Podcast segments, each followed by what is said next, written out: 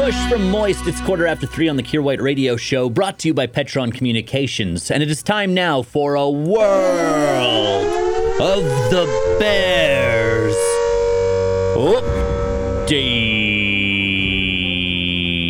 Today's World of the Bears update comes to us from researchers at the University of Alberta. They did a study on brown bears and determined that brown bears that dance and rub against trees are more successful when it comes to mating. This is fantastic research, University of Alberta. We can weaponize this in our war against the bears, and I believe if we weaponize it uh, appropriately, we'll have this war won inside a single generation. Step one. What we need to do is we need to put, uh, pass anti-dancing footloose laws on the forest. No more dancing in the forest. The law says so.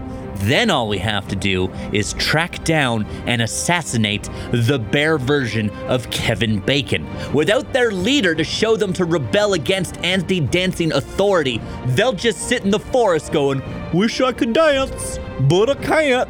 There's a law against it. Guess we're never gonna breed ever again. Then we just play the waiting game. Before you know it, the last of our enemies pass away peacefully of old age, and we are free, free to enjoy the forest without fear of being murdered by anything. Aside from cougars.